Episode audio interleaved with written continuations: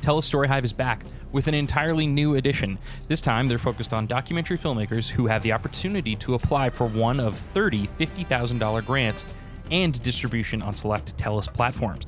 The best part is that you get to make the content you want and you retain all the rights to your produced work. Very cool.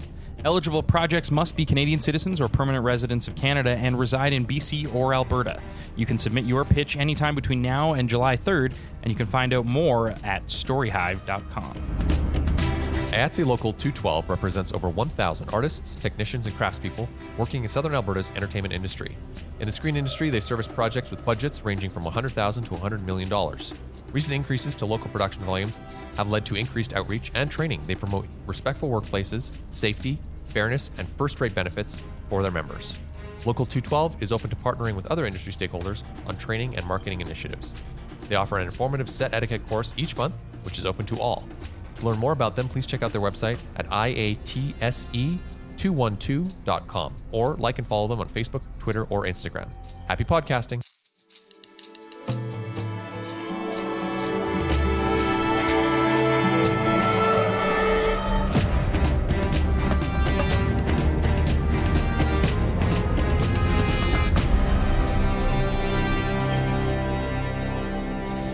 Hello. Hey, no, high energy. Hello. Tired. Uh, Well, it's the morning. Yeah, It's okay. Uh, but I'm trying to fight it. oh, okay. I just had my coffee, so I'm uh, I'm waking up as we speak.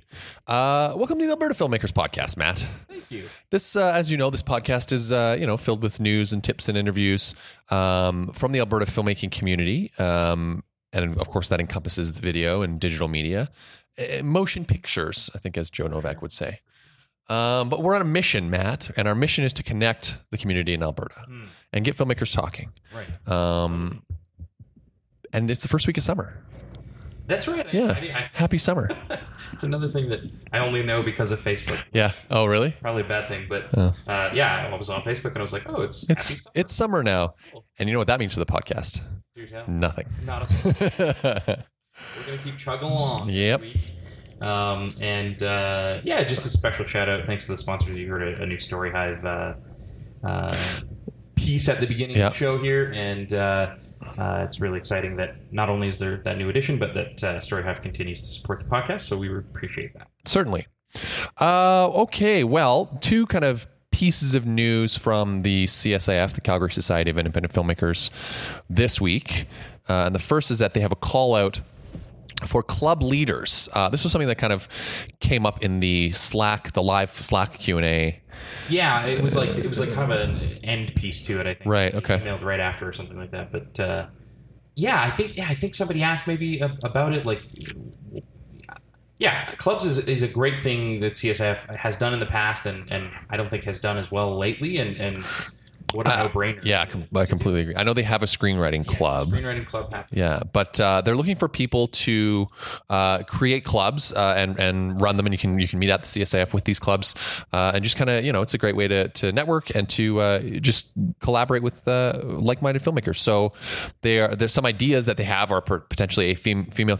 Sorry, female filmmakers meetup, uh, a film theory club, or of course a Nicolas Cage appreciation club. Of course, Naturally, it's crazy we don't have one. I know uh, we should. Yeah, that's uh, we dropped the ball on that.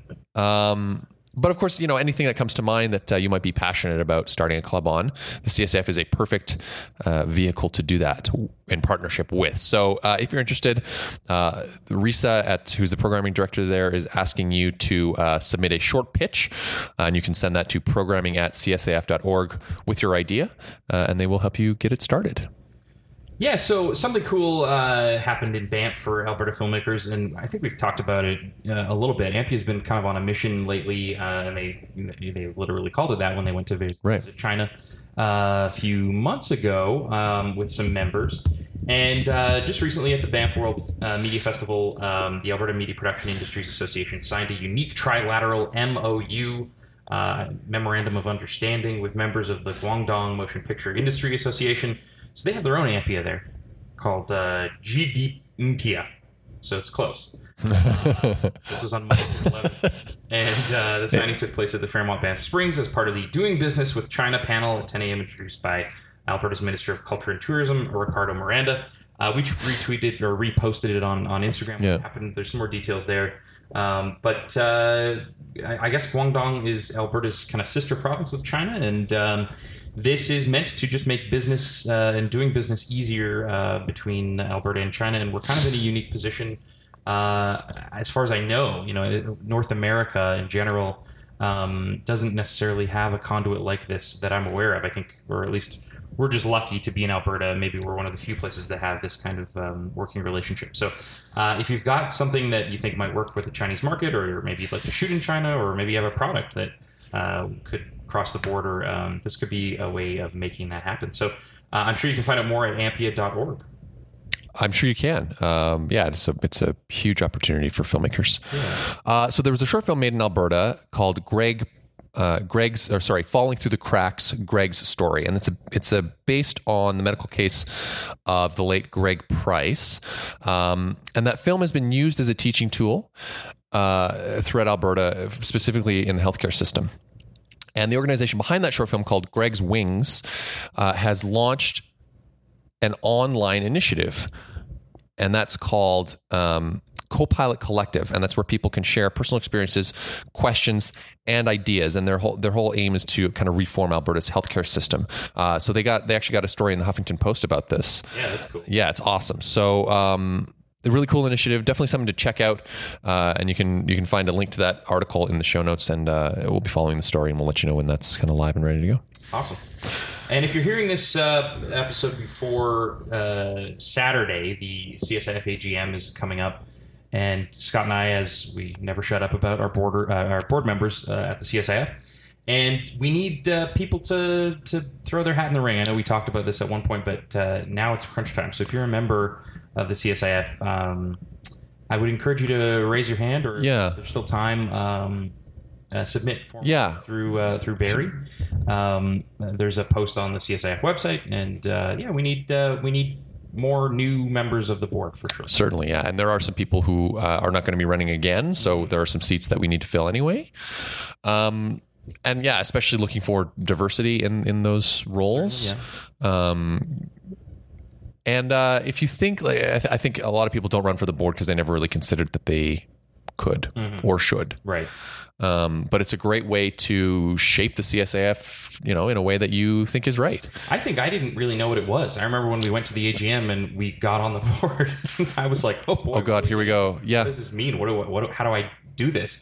Um, and that's actually part of what you know is maybe a, a problem with this board is that some of the new members are not returning. It sounds like so uh, we don't have what uh, what's the word? There's a word for it. Um, uh, well, we don't have the uh, new members who are going to turn into the more seasoned Right, members right. over a few years. no like sophomore members. Yeah. Exactly. Yeah, like like we did. Um, and it's also a bad idea, I think, for any organization to have uh, terms that are too long for members. Maybe maybe come back, take a year Sure. off or something. But um, you know, a lot of boards have limits on terms, and Yep. we don't. So.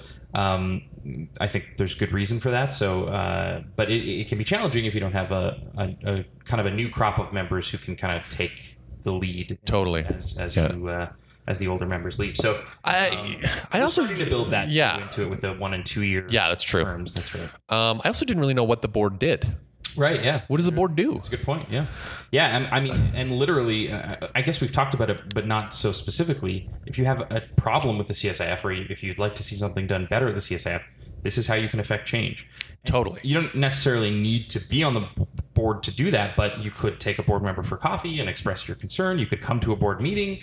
Uh, these are all uh, options for you. But if you have some vision for men, I, I feel like I, because that's what we felt. That's what we felt. Yeah, CSIF could be doing better, and how can we help. you know, rather than complaining and sitting there and complaining, let's do something about it. Yeah, for sure. So I mean, this will be you know, if if we get elected, this will be our fifth year on the board. Yeah.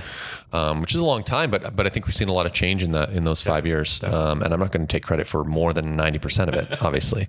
No, of course. Um, y- you know, it's a you, you meet every month and uh, and you go over what's going on at the CSAF, um, and you discuss strategy and you discuss you know i- um, any issues that have come up that you- that you've heard from the community about. And and you just kind of direct, you know, you help steer where this organization's going. And you don't have to know how to like how do I motion something? Or, Yeah, no, no, no, of you, course you'll not. learn that as you as you Yeah. go. It's not like I was scared of that too. It's Yeah, like, for sure. oh no, should I approve the agenda? And it's like, just yeah, it's okay if you don't know how to be on a board. yeah, just observe and Yeah. and yeah, and some people do have board experience, and we need that too. So so don't uh, don't hesitate if you if Certainly. you have board. and also specifically not super caring if you're uh, if you consider yourself a filmmaker Totally good right Oh, point, because i mean we have you know we've got um, someone on the board who doesn't make films really but he's a lawyer um, and he's passionate about the film industry i don't know if he considers himself a filmmaker but uh, he's on the board and uh, he's he's been a wonderful help he's completely you know reshaped the bylaws Yep. um, for the organization now he's, we're working on policy and uh, he's a, he's a fantastic asset so if you have something a skill set that you can bring other than filmmaking expertise we need that too. we need that too for sure. certainly. Anyway, that's a long-winded way of saying uh, come to the meeting on on Saturday, uh, the 23rd of June, and uh, throw your hat in the ring. This was a unique conversation with Cameron Chapman, uh, one unlike we've maybe uh, had before. And, and- yeah, what you wouldn't know from listening is that I, I shook his hand to meet him like two, 10 seconds before Right. sitting I down got to along. start this interview. um, but yeah, we got you uh, you met on the Star Wars wavelength, and Yeah. and you uh, yeah, you seemed like old friends. It's like high fructose corn syrup, Right. and so it's just like it's awful. Huh? It's awful. Too sweet. I, maybe it's too sweet, or it just tastes different. Huh. And actually so- you're kind of right. I have I have Yeah. Dr Pepper when I'm in the states, but it's usually like a fountain version of it. right, right, right. Yeah. and that's that's fine. I, I haven't really noticed a difference, but yeah, now that you mention it, it's canned probably a version. little bit less sweet up here. It's much better up here. Interesting. Canadian Dr Pepper, and they do sell that throwback or whatever. but It's hard to find. Right. I bought a I bought a flat of vanilla Coke in the can Yeah. like a couple months ago, and that was a big mistake. I Something don't know that- about that- vanilla. it's- you got to drink it in the bottle. the can has just got that. Coke in general in the glass bottle makes all the difference. Oh yeah, I haven't All had that in a long the time, but you're right. yeah. It is And they good. sell like the little six pack. with the Yeah, little that's right. Yeah, yeah, yeah. It's great. It's great stuff. Yeah, actually, Britt has one from Adobe Max. She was at the Adobe Max conference, and uh, and they were handing them out like with Adobe branding on the glass, Mm. which was oh, pretty, that's cool. pretty cool. Yeah. Yeah. All right, I'm going to bring up a little cheat sheet here. I didn't make any notes. No, nor, That's nor fine. should you. No, Nor I should you. didn't no bring notes needed. anything. It's uh, it, that's totally how it Terrible how it guess. goes. And normally I do a little more research before uh, things get started. But why don't we just jump into it? sure. you can you can uh, just slap us if we don't know some obvious things. But Sure. I mean, I, I feel like this is yet another long overdue conversation because uh, you just had a ton of success at the Calgary International Film Festival. Um, Yes. But before we jump into that, Yeah. uh, you and I worked together on Fargo briefly. We did, yeah, for like a couple season weeks. one, yeah. that's right. Yeah. And uh, and it was super fun. And I remember, oh man, you and I like were talking about this True Detective show looks pretty cool Right. and it ended up being amazing. It Uh, was. Yeah. season That was two, like not so much. pre Yeah. season And one. you were like, no, True- it's an anthology series. And I was like, what does that mean? And you were like, oh, it's, they're just going to do one one season and it's one story, and then they'll move And on. then they move I was on. like, that sounds amazing. And now it's commonplace, and we were and we were doing it then with Fargo too. Yeah, that's true. we didn't. Yeah, we Working didn't. on that kind of Yeah. a show, yeah, Yeah. that's right. So I, that was a whole new idea to me, kind of at the time, or at least to see mainstream, you know, filmmakers Yeah. tackling it. Um, but how? Oh man, there's so many things. There's also uh, the Twitter account. But like, let's let's start at the beginning. How uh, how did you get into film? How did you want to do this? I, I started. I went to Bishop Carroll High School. Okay. and uh, so I was in drama, and we did. I did improv. I did a lot of improv, and then I worked at the Loose Moose. So I did that for about five years. Okay, cool. What were you and, doing uh, yeah, just volunteering and performing and being Oh, sweet. like uh, you know four foot eleven and uh, doing my thing. I was very very little, and then uh, and then um, a friend of mine worked on a little show called Honey I Shrunk the Kids, Oh, the TV series. okay. this is like 1990. I auditioned for that show. Oh, yeah. nice. Yeah, I was I was a kid at the time. but Oh, yeah. right on. And uh, it's uh, it's a fantastic show, and it actually did a lot to like build this Yeah, I remember. local It was a big industry deal, because yeah. they they put a lot of money into the barracks, and they brought in a lot of people for their first like big thing, and you know it, it was a good show with a good budget. Yeah. And uh, yeah, so I uh, I got called, and they asked me to come out and help with extras. So, because I did extras casting for like three years. Okay. So my first day ever on set, I got out there. I was like 17 years old, and literally it was a pool party scene at Stanley Park, and it was 35 degrees and sunny, and there was 200 girls in swimsuits, and they handed me a bucket of suntan lotion, and Ah! No. they said, "These girls are burning up. That is They ridiculous. can't turn into lobsters. Get out there." So I was like, "What am I gonna do? Work at a bank?" Unbelievable. Yeah. Unbelievable. Wow. That's uh that's crazy. I mean, I've I've literally never had a non Alberta film job. Really? I've never I've never worked at a coffee shop. I've never worked Wow. anywhere. That's 'Cause I- super I, rare, Literally, yeah. I was 17, 18 Yeah. years old, and uh, I started doing that, and I've been doing it ever since. Wow, fantastic. Yeah, so Applying here we are. suntan lotion to Um, women? to Yeah, everybody to I see, anybody. to Yeah. anyone I McGregor. see, I'm putting it on Scott's legs right now. Uh, the actually- magic of the you're Very podcast. good at it. Now I got soft hands. You're like those guys who who wash your windows at a stoplight, Yeah. but you with suntan lotion. Yeah. No obligation. No obligation. Just here you go. Here's but some. honestly, cancer is the enemy.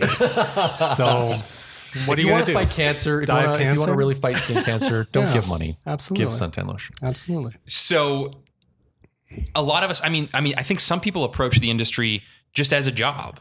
But I but I think you also have a huge fandom part to you too when it comes to movies and TV, right? Yes, I watch, I consume a lot of Right, movies, right. a lot of TV, and I'm a bu- big, big, big Star Wars fan. Right. And I know why you're having me here today. you want me to talk about the Star Wars prequels, It's and I'm all about here Ryan for Johnson. you. I'm here for you.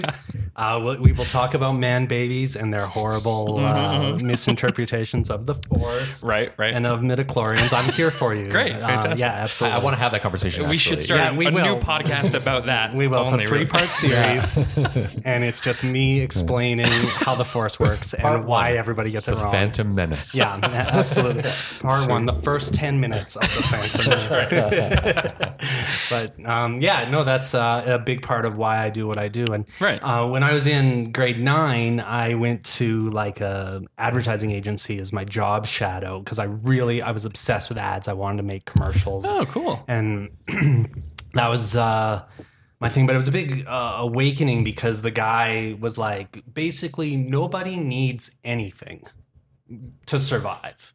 You know, you, Right, need, yeah. you need like That's, like, you need like perfect. food Yeah, and yeah. you need a house. Yeah. You don't need Nobody anything. needs this, yeah. Our job as advertisers is to convince them that they need it. Right. And I was like, well, I don't want to sell people soap, you know? Right. And and so then the idea is that, you know, a movie is selling a message or an idea or a point of view or whatever. So it's the same sort of thing. But just at the end of the day, I always wanted my product to be something creative, some creative endeavor. Did did did you find in advertising that it was the same? It was kind of the same thing where you had the most success, basically communicating from your heart. Like you had to kind of sell yourself first. Did you did you learn that at all? Like sell yourself on the Um, product before you Yeah, Mm, built like into the ad, right? Definitely. Like when you look Yeah. at it, it's like, oh, I want to, I want to use this. Right. What am I going to use it for? Like there, I'll sit here. I'll talk about Dr. Pepper. I'll talk Right. about, I'll, I'll plug a bunch of stuff you need to watch and listen to and whatever because you care about it. Yeah. You know, and in a, in a sense, you do need it in your life. But do you need it? No. No. Right. So that's why I uh, Well, kind I of mean- shifted my focus to storytelling and we don't improv. not need Dr Pepper though. No, you. I mean, I mean That's a good place to start. I have it on an IV drip right now. but other than that, you know. But um and then I have worked on some commercials too, of course, uh, across this thing. And one of my first few jobs after Honey I Shrunk the Kids, I did two seasons of that, but I did Shanghai Noon Oh, cool. with uh, Jackie Chan, and then that crew Wow. kind of came in on Wow. the weekend and did uh, a bunch of commercials for the Austrian rail company. Oh, So that was in the that first. se- in the setting. in- yeah, Yeah, um, right. not quite. It was like green screen, but we okay. used like our studio Right. space, Oh. and just because Jackie Chan is very busy and he's constantly Ah. doing something, Right. so he would like spend his weekends doing these ads. And Wow. so we we kind of pumped out a bunch of ads, and I I just remember because of course I, I was blown away by the film set and the professionalism and just like everything that goes with you know working on a film. Yeah. And then to see it on the weekend at the commercial was a very different world. And even still to this day, the commercials I worked on, it's a very different vibe on commercials. And, and it What- still Why is that? Yeah. Yeah, tell us about that. I, I think it's because it's very hard to explain, but um, obviously with uh, with a film, you have you know your director, it's got his vision. You've got Right. producers that have their point of view. There's a studio. Sometimes there's a distributor. You know, everybody Sure. kind of has their point of view. But um, the commercials, it became a lot about the client, Mm. and so there'd be the agency, the director, the Right. producers, everybody. I, I worked on a Subway commercial, um, and it was like for the Super Bowl. Like it was a big Subway ad, and uh, I remember I was I was sitting with the lady that invented the way they cut the bread. Whoa! Like you know they, they used to, Oh, they yeah, probably they- don't, they do, it anymore. no, but they used to cut it in like a V. Yeah, that V on the Yeah. top. And so she was telling me the story about that and whatever. And we were watching this guy, and he was a vegetarian. Uh, so he got the job without mentioning that, but he had to Ah. take a big old bite of his Subway sandwich, Uh-oh. Uh-huh. and then between takes he had to spit it out. Oh, no. And so it- um, his sandwich was kind of getting mangled by the fact that he was trying to avoid the, meat, meat. Mm-hmm. in his bite. Mhm. So um, I just remember like it was like take 14 of this shot, and he kept doing it and spitting it in the bucket, and he was getting so upset, and the director was getting upset, and everyone was upset. And they finally got the shot, and it was like, okay, we got it, cut, let's move on. And then there was like this 15 minutes waiting for approval from the client. Oh, really? And, the, and they're all in this little tent and they have- Watching it And then we all talking. sat around waiting for like 10 Wow. minutes. Right, like, right, what's right. going to happen? Cool. Do we get to move on? Are we Right. going into overtime? Right. And then this little like thumbs up comes out of the tent. And it's like, okay. 'Cause there was some rogue piece of lettuce that they were, you know, concerned about. Ah. Uh, but anyway, so interesting. uh, I have done commercials, but mainly film and, Hmm. and in uh, pretty much every department. Yeah. Wow. So so you started in extras or Starting in background. extras, yeah, and And, then when yeah, t- what's that journey? Um, extras was great. It's a great way to get in. It's great, great way to learn too, because you kind of get to touch every department without any kind of direct responsibility to that depart- department. Oh, Like cool.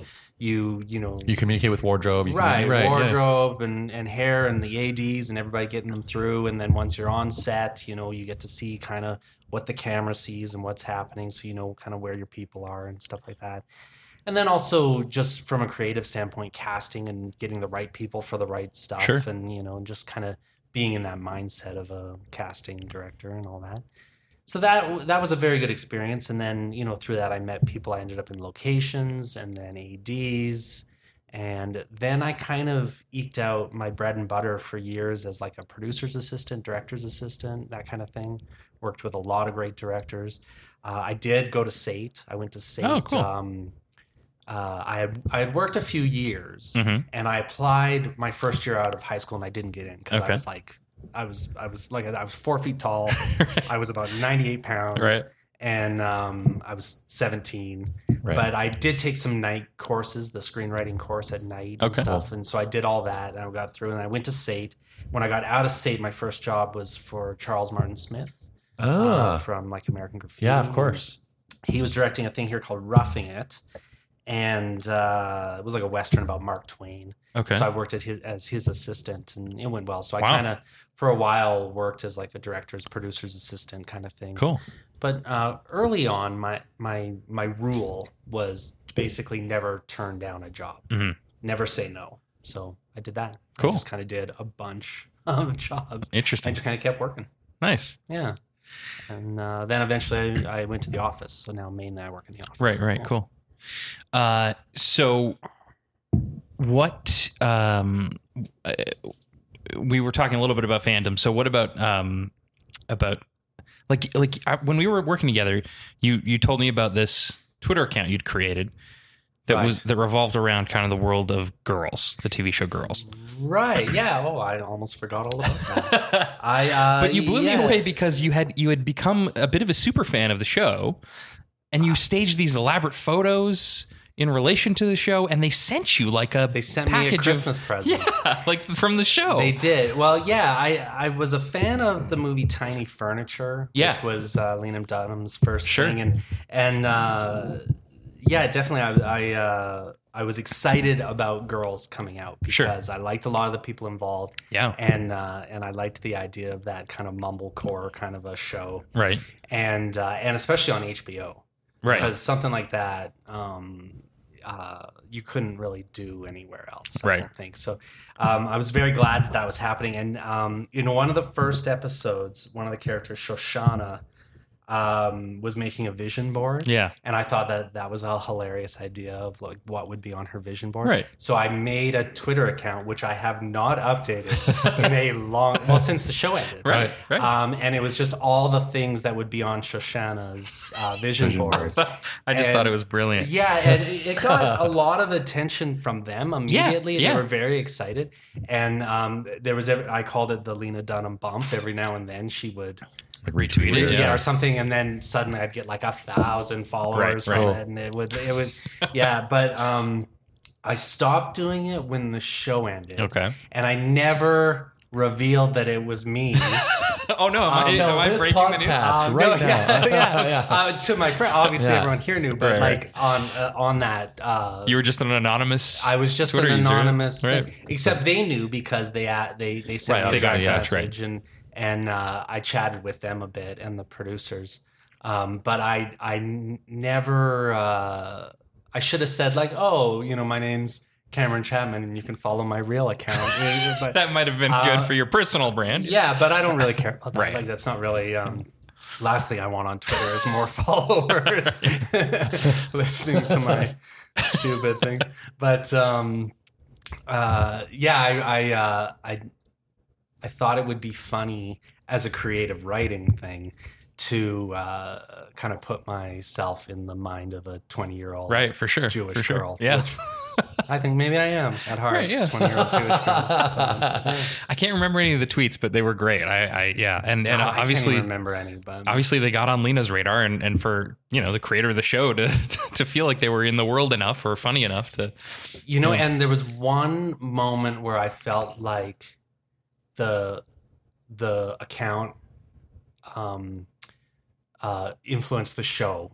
for Really? one Wow. tiny moment. Okay.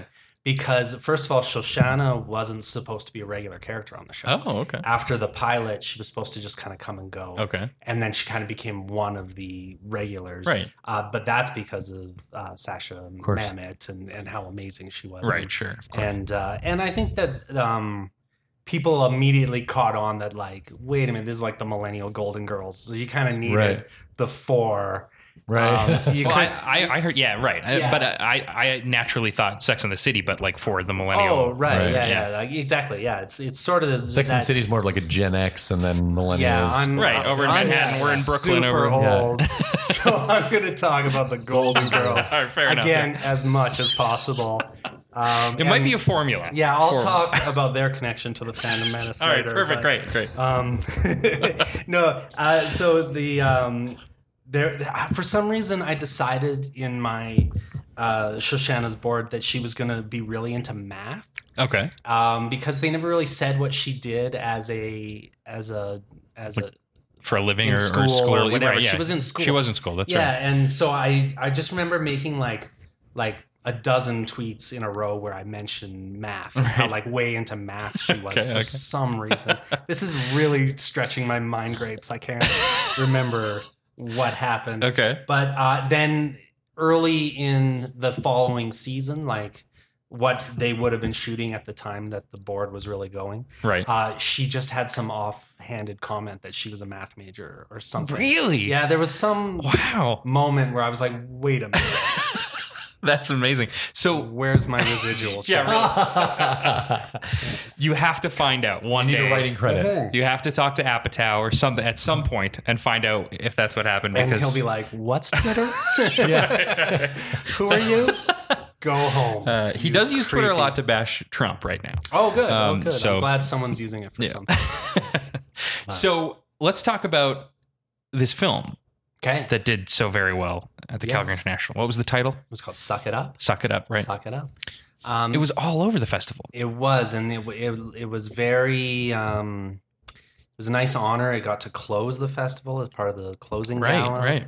And um, it's an amazing little movie. And I'm I, I, me and the 16 other people that made it are very very proud of it. As you should be, because yeah. It, um, you know, I got the call from um, two producers in Halifax, Mark and Jason, and um, they said we're coming out to Invermere to make this movie, Okay. and they said we heard your name from this total scumbag named Matt Waterworth who will not work with us. So we, And- you mentioned this when we when we first chatted about this a long time ago. Yeah. And I was like, who did I connect you with? This is this is those remember guys. those I conversations. do I remember, remember these those, guys. yeah. I was like, I don't even. Okay. So this Okay, actually. yeah. So I am like you're, You not just actually you're not are just joking when you say. responsible. No, no, no. I was like, Uh, how did I end up in this story? Yeah, and it was a weird thing because I had worked solid for like without a day off for about six years. I bet. And because I did Hell on Wheels right from the pilot, all five seasons. In the middle Right. of that, I did Fargo. we should have I did talked The about that because you're kind Revenant. of part of a group, a team that moved from Fargo to Hell on Wheels to like I guess Wi- Winona now is it sort of the Uh, Winona, same team? Yeah, it's kind of the team is kind of mixed up a bit Sure, now, but sure.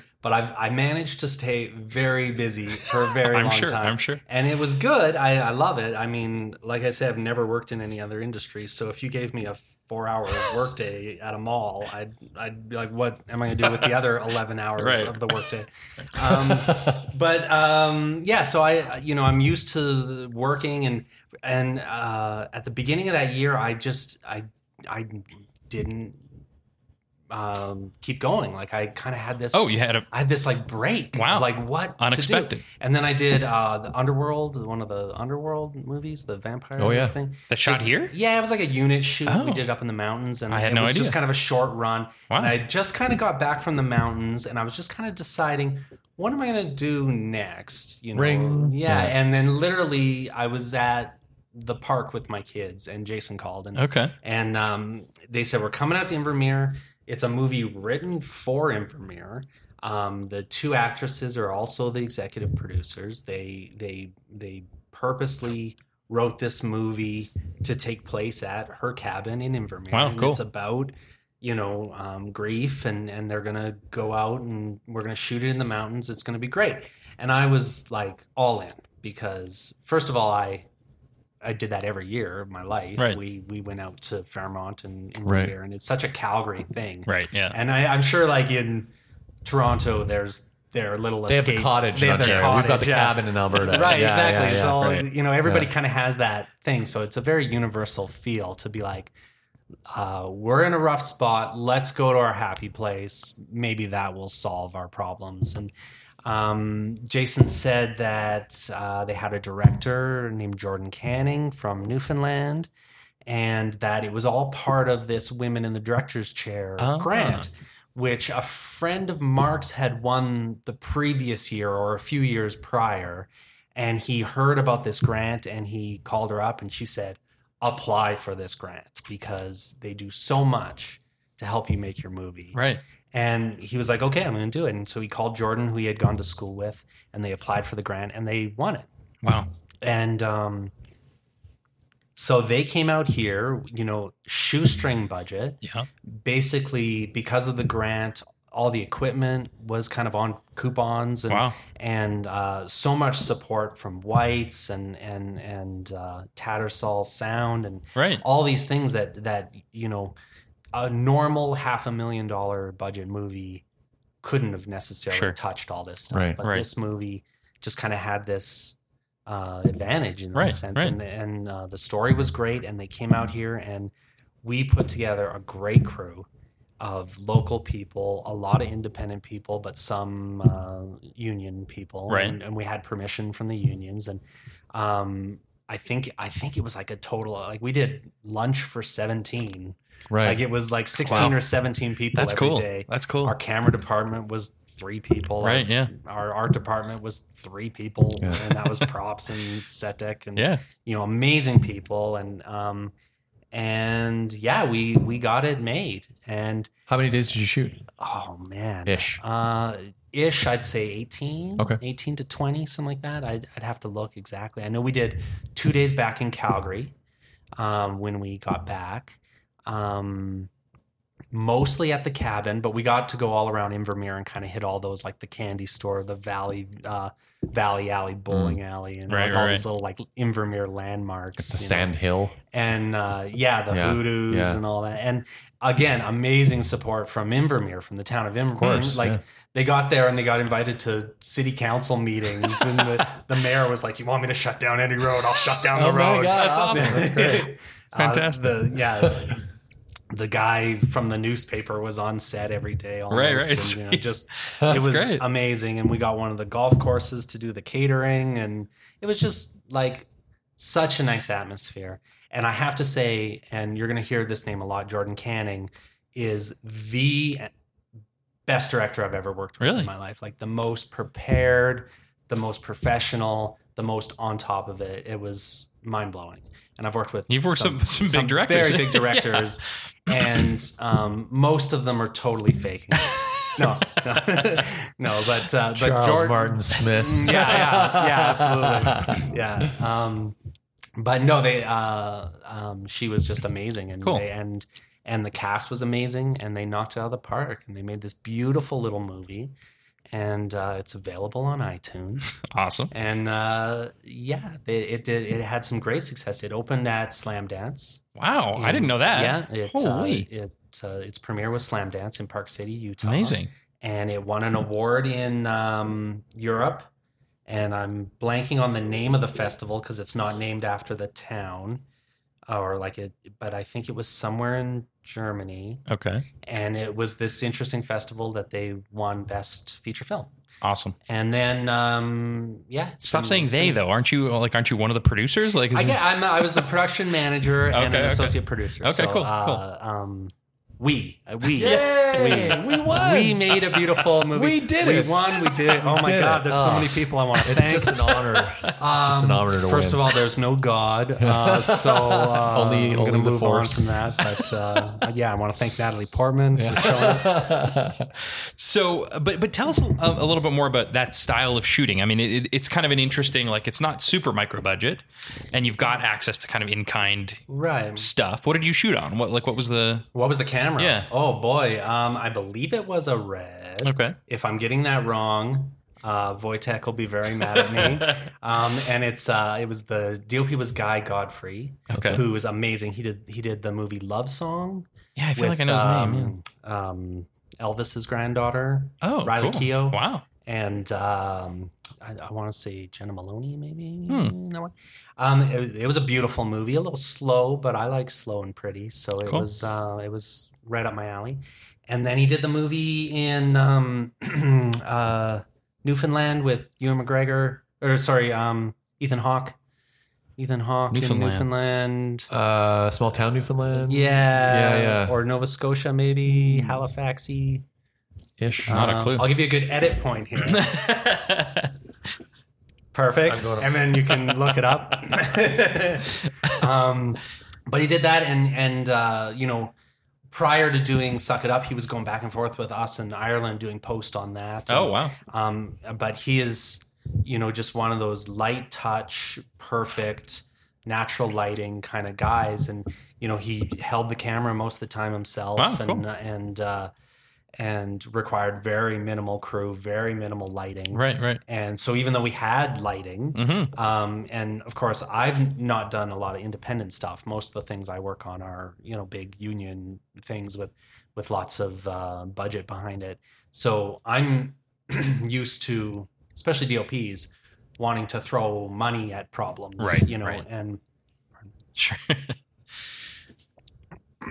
the idea that um, the idea that you could, uh, you know, um, solve problems with good ideas. That's, Right. And that's how we run our office. Right? Yeah, we cool, like to cool. solve problems with good ideas instead of money. Right. Right. So uh, that that's there's a nice draw to independent film and, and the kind of stuff you guys do and Yeah, yeah. and there's the kind of stuff that's happening more and more around Calgary because Yeah. it wasn't happening for long periods of time. It's true. Yeah. Yeah. Yeah, so it's it's uh, good to see. Nice. Yeah.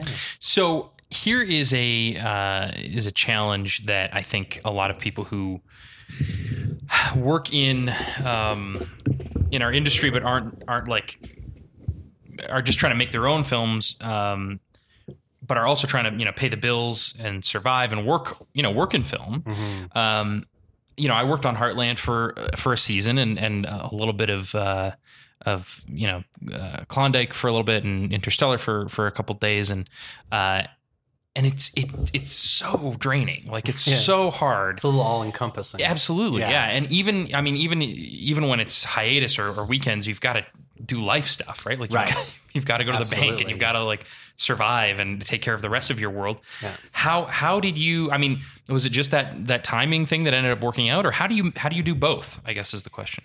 Well, for me, um, there, there's a funny little. My dad always says my dad's like an engineer and a scientist, and he always kind of says uh, uh, uh, Newton's third law of thermo, thermodynamics: a body in motion tends to stay in motion. Right. Mhm. And um, that's sort of how my life has gone, where like, um, like I, I'm a writer. I write scripts. I've written short films. I've written features.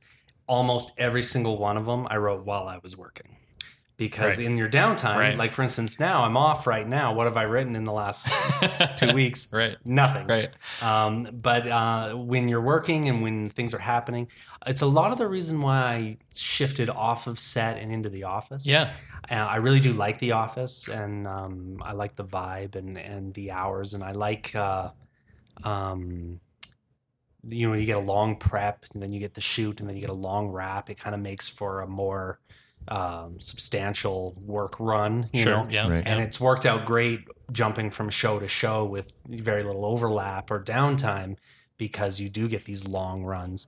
And uh, so I found going to the office, I was able to focus a little bit more on my family. And Mhm. I've got a wonderful wife and two great kids, and I, you know, I I um, was able to like be home, maybe not for dinner, but after dinner. Sure. You know, Yeah. I'm home for bedtime. Right, I'm right, home, right. you know, and things like that. Whereas on set, you're a little bit more locked into the, your shooting hours. Right. And then um, also, you have those moments, those downtime moments, especially our office, we're big on, we're trying to really digitize our whole Right. process and automate Cool. our as much as we can. And we're making big leaps and bounds in that. Cool. And um, so, you know, any moment where you have your downtime, you're in front of a computer. You're there. You can be thinking about your next script. You Yeah, yeah. can be writing down an idea. You're in a room with people that love movies and Right, want right. to talk about movies Right. and wa- watch movies. And so you can be like, oh, this is what was great. And this was what was great. Right. And have you seen this? And so it kind of keeps those filmmaking juices flowing. And then, you know, when you get these opportunities on these you know smaller things you kind of get that sense of like we can do this like Right. we can we can kind of you know keep writing keep working keep Sure. doing our thing yeah Cool. yeah That's great. Uh, and- but but you were able to make this film just because you, you ended up having a, a break. Like you were. yeah i was off and Yeah. um uh and then i was um you know it was probably you we did a nice long prep Right. And uh, again, that was part of the reason why Jordan impressed me so much is that when she went out there, um, they were rehearsing, they were prepping, they were they were extremely prepared by the time the cameras started Okay. rolling. Cool. And um, they weren't sitting at an office somewhere in Calgary. They went out to the cabin. Luckily, they had access to it. Yeah. Right, right. And, And, the actors and yeah, yeah, and they had the actors That helps. and they really worked it and that that script went through a, a, a few kind of um, only a couple but major changes because um, you know they saw it at first as a as a comedy it was Right. this funny movie and then when guy saw it he's like no no no no no there's something very dramatic going on here and so he really like worked on that Hmm. and then in the end you know, when I was on set and we were watching stuff go down, I was like, this movie's heavy. Like there's some Right. moments in this where you're like, boy, what is you know, this is a this is heavy subject matter and Right. stuff. And I wasn't sure where the comedy would come. But then in the edit and in the final product, there's these great comedic moments. And Right. so it it, it kind of does walk that line of like um, you know, comedy and and and And drama I- as I, th- I think any grief kind of subject matter should right because that's like that's grieving as well where you get those moments of, of laughter and stuff and and best friends Yeah, too. exactly, These yeah. two are you know they're best friends, and and that's kind of how that comes to be. Cool. and then um, yeah so it was great to kind of have that that moment in time where i could really like we could really focus on it we could have a good prep Right. and then they had a nice long um, post um, production too where they got really great music and uh, the editor was on set for a lot of Oh, cool. shooting she came out here uh, simone and she uh, um, I think she's been on the podcast because she, we played the Women Behind the Lens panel at Yeah. the Calgary International. Oh yeah, yeah, Yeah, yeah, And yeah. again, she's great, and she she was working, um, you know, like she was cutting scenes while we were Wow, shooting, cool. and and Nice. uh, and then I think she did. She was allowed that kind of extra time afterwards to really get it right. Cool. And uh, a lot of it was, you know, maybe we didn't have a studio breathing down our neck to Right, right. uh, meet a date. Although we did have deadlines because there was festivals, Festivals and stuff, Yeah, of course. Sure, absolutely sure. but I, I just really feel like um, Mark and and and all the um, producers involved. We had about eight producers, Right. maybe, and A lot and a lot of them women, Mhm. which was great. Like um, there were so many women in great positions on that film, and and actually, I'll say that about the local Alberta industry Yeah. in general, I've always been very proud of how many women we have working in this industry in every department. Right. Yeah. Right. And it's it's always been kind of inspiring. And so to work on something that has that like women in the director's chair grant Yeah, yeah. behind it Right. and really push forward a lot of great people and great cast and, and it's it's a story written by women Yeah. for women About women. about Yeah, women yeah. Directed by a woman. uh, Yeah. directed by a woman, written by a woman. Like it Yeah. really, they they they really knocked it out of the park Cool. in that sense. That's And- great. and especially at this time in our Yeah. history, I think they they they're doing uh, good stuff. Cool. Yeah, So, uh, you know, getting back to that uh, that idea of um, trying to work, like, do you think it's do you think it's fa- like I, I I worry that people feel like if I go and work on a series or, or a movie that comes to town, yeah, and I you know save up some cash and maybe I want to make a short film and I want to take you know a, a month off in the in the summer, which can be dangerous. Uh, am I going to have a job to go back to? Do you think that's right. Yeah, that's a that's an, uh, a good concern, and I think people will have it. And that's the balance. right? That's the dance you do, where it's like, do I say no to a job? Like, Right. I, I just recently turned down a job, which is my number one rule. All right, right. don't turn down a job but i Right. but i did because um there it, there's a bit of like a a timing dance and that's part of being freelance Right. i mean in a sense it's part of being a contractor or Mhm. whatever in a sense the um the issue is no the job's not going to disappear like there's always going to be another show Sure. but you're right. There are these kind of little teams that get built, Mhm, and uh, depending on what you do, and and you don't want to miss opportunities and stuff like that. But you know, um, I've collected a lot of bad advice over the years, and and uh, part of it is because I I I like to learn through like failure. Sure. I think you can learn more from like failing. Completely than agree. You can. I mean, I went to Bishop Carroll. We we know all about failing. uh, Hey, everybody. Just wanted to take a quick second from this amazing light electric conversation with uh, Cam Chapman to talk to you about the Calgary Film Center. Uh, the Calgary Film Center uh, is in southeast Calgary and it's a world class screen based production facility, suitably equipped and serviced so that you can execute your next project with ease. They have 50,000 square feet of purpose built sound stages and they have 25,000 square feet of multi purpose warehouse and workshop spaces. Uh, of course, all of this complemented by their anchor tenant, William F. White, who is Canada's oldest and largest provider of professional motion picture, television, digital media, and theatrical production equipment. At the Film Center, their aim is to deliver production support for local, national, and international screen industry projects in a purpose built venue that is designed specifically to service individual client needs. And of course, they offer uh, programs to engage and support innovation and excellence in the film and television industry. You can find out more about the Film Center at calgaryfilmcenter.com, and I strongly encourage you to check it out and see what's going on. Uh, The idea uh, that you can, uh, um, you know, like somebody told me once, well, if you ever want to make your own movies, don't ever work in, in For the someone film else. industry. Yeah, yeah, yeah, don't yeah. ever do just do your own thing. Right. I don't know why they talk like this. They always but that's do. how Bad they talk. advice. People with bad advice. That's- they talk like this. That Brooklyn accent. Yeah. just So you can slid always in on tell that it's verse. bad advice. Like that's and my that's red and flag. Mm. so I always kind of collected that as like, oh, here's a good piece of bad advice. I'm going to watch this guy fail. Right. And um, the he's doing great, I'm sure. I, I don't. I, I can't New remember York. who Well, it it's was. New York, though. He was just a guy. Yeah, he lives in Brooklyn. He's he's got a he's got a little brownstone.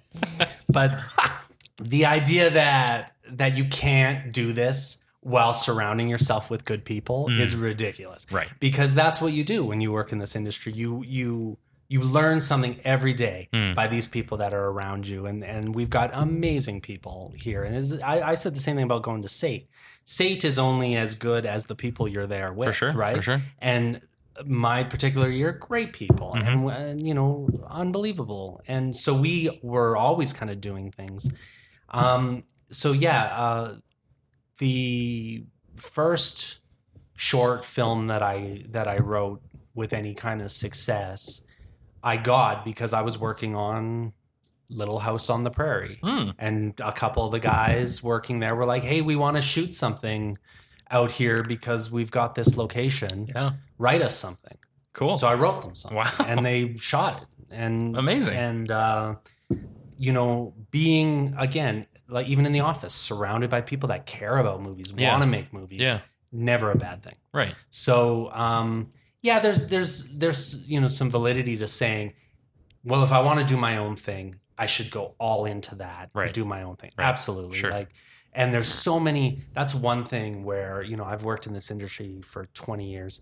Um, and that's one thing that I know nothing about is that like pursuit of like grants and like the Mm. things that you guys do Right. great Sure, of like sure. Yeah. applying for all this stuff and and that's kind of foreign to me because I've Right. always just sort of had a job. Right. I've always been working Yeah. and and you know um in that kind of union world. Mhm. Um s- but the idea that hey there's there's opportunities out there and there's courses and there's all these things there's CSIF and all these great um things that you can join Yeah. meet these people. Absolutely, and, and a little bit as a writer because I'm I'm still kind of in that independent world as a writer. Um, again, meeting up with writers and stuff, you start to see that hey, there's a lot of people here that Right. care about the same thing, and, Right. And so you're gonna find that on set, and you're gonna find that in the indie world. Sure. And the the idea is surround yourself with good people. Yeah. Right. Cool. Yeah. How do you find them? How do I find? Good Yeah, how do you people? find the Have good you people? found any yet? I'm still looking. Many, but there's not really. Yeah, I, I mean, other There's than not like a good people database, like a binder. no, no, and it's like you have to get on set with Yeah. with people or get in the office with people and and and find that out firsthand. And, and unfortunately, that can be an expensive way to learn who's a good. But good people, I mean, Yeah. good people also know good people, yeah, right? Like for I sure, could, for I sure. could ask Cam who's a good first AD, and he I've might never know. met one. Well, okay, No, just that example. That example. no, no, we have great people. We have great people in this industry, For sure, especially in Alberta. Mhm. Mm-hmm. Um, and you know what? Alberta's funny because it's gone through enough of those slow moments, Yeah. Right. enough of those down times, and people will. uh, Some people will have like an, uh, a chip on their shoulder about it, like, "Oh, in Vancouver, they're making all these movies." Sure, they are Yeah. but we've stayed busy. There's a lot of good stuff here. The um, the truth of the matter is the amount of those little slow times have done a great job of like weeding out the people, Right. the ones that aren't here for the right reason, Right. or they're not r- quite right for it. The people that stuck through it and really want to be here. You, you don't work in this industry unless you Really Want love to, it. unless you beyond the- need to. yeah, yeah, absolutely. And Yeah. Yeah. and um it's so it's so easy to go somewhere else and get Mm. another job and Mhm. go make lots of money and Yeah. bring oil up out of the ground or Sure, whatever you do. sure. That i- if you're here and you're working in Alberta, you you are doing it because you're a good at it and b you love it. Right. Right. Right. So Hmm. Okay. So that's kind of where we're at. So what if somebody wants to to get working on some of the big shows that that you work on? What's the what's the first step to that? Well, well, I would say like whenever somebody says, "Oh yeah, I've got a nephew that wants to work Yeah. in film," Yeah. I always tell them, first things first, go to the unions, f- kind of figure out which unions represent which departments, and um, kind of decide where you want to be. uh, you don't have to decide right off the bat. You can join up as a permittee with all of them or whatever. Um, sometimes I say just uh, be a background, Yeah, You know? yeah, right. just because it gets you out on set, Mhm. gets you out where it's happening. You'll find very quickly. You'll look and you'll go, "Oh, what are those guys doing? What's that girl doing? Like, oh, that's interesting." Right, right, right. um, you know, there's there's something here. They'll if you really want to do it, there'll something there's there'll be something that'll jump out at you, Right, And you'll right. go, oh, okay, yeah, that's that's where I want to be. or That's a great those are my- idea that's because great there's idea. a lot of downtime as an As extra. BG and Yeah, as, as a BG, it's a little tricky because you can't really stop and ask questions Right, because right. they they, Yeah. they don't really do that. But y- you'll get out there and Sure, yeah, and yeah. you get an idea. Yeah. and then uh, He's drinking his Dr. Pepper. this this Dr. Pepper break brought to you by Coca Cola. Oh my god, that was so good. Um, uh, and then the other thing is just to you know um, get into those offices and bring a Right. resume in, and um, just say you're willing to help, Cool. willing to get out there. And we've hired a lot of people that are, you know, even um, you know, like we can't take on volunteers or whatever, but they just say, "Let me know if you ever need a hand, in Right, right. anything." Yeah, And yeah. we'll, you know, like some of my weirdest jobs when I first started, it was uh, no one's gonna want to do this. Let's Yeah. call We've, Cam. we've heard your first story. Yeah, yeah. Yeah, no one's why gonna would you wanna want to do this. Why would you want to get out there? But um, uh, I got asked one time. They were doing a river scene on a show called Caitlin's Way, and um, it was kind of like a tough. Uh, girl from out east who's Yeah, I getting re- in trouble, so they send her out here. It was a Fresh Prince of Bel Air with horses. Okay. They sent her out here, and she could, uh, you know, live with her aunt and and learn about respect through raising horses and stuff Build character. yeah, build character and get you know stop you know with her troubled ways. Right. And so they were doing a scene where she had to be in the river. Okay. And so then the day before that, they asked us to set up a hot tub on the side of the river, on the side of the highway somewhere out in the middle of nowhere. So they're like, no one's got gonna do this. Let's call camp. So uh, You're yeah, I like a went fixer. out there. Yeah, I went out there at like 4 a.m.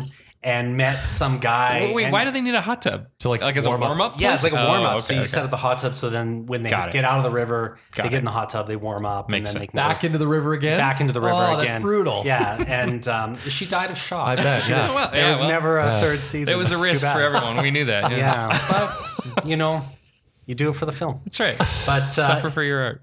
uh, yeah, I met this guy delivering a hot tub out in the middle of the woods, and he and he was suspect of the whole thing. He was, Was just he? like, "Is, Yeah. this right?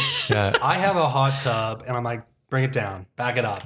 We're putting it right here." And, You're in the right place, my and man. yeah, and we filled it with water, and we got it hot. Wow. And and we got it going in time for the crew to get there. Unreal. It was just th- one of those things that.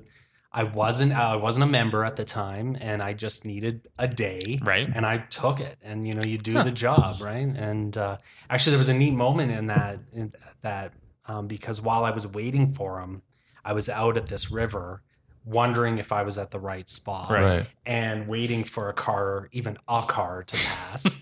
and I'm standing there, and I heard kind of a splashing, and I turned around, and there was a herd of wild horses. What? In Kananaskis, like going across the river Whoa. and there was just this like moment. That's It's like, unreal. Again, This is the right all spot, the yeah. signs are pointing between that and the sunscreen. Yeah. Again, This not is for gonna me. work at the grocery store. Right. Yeah.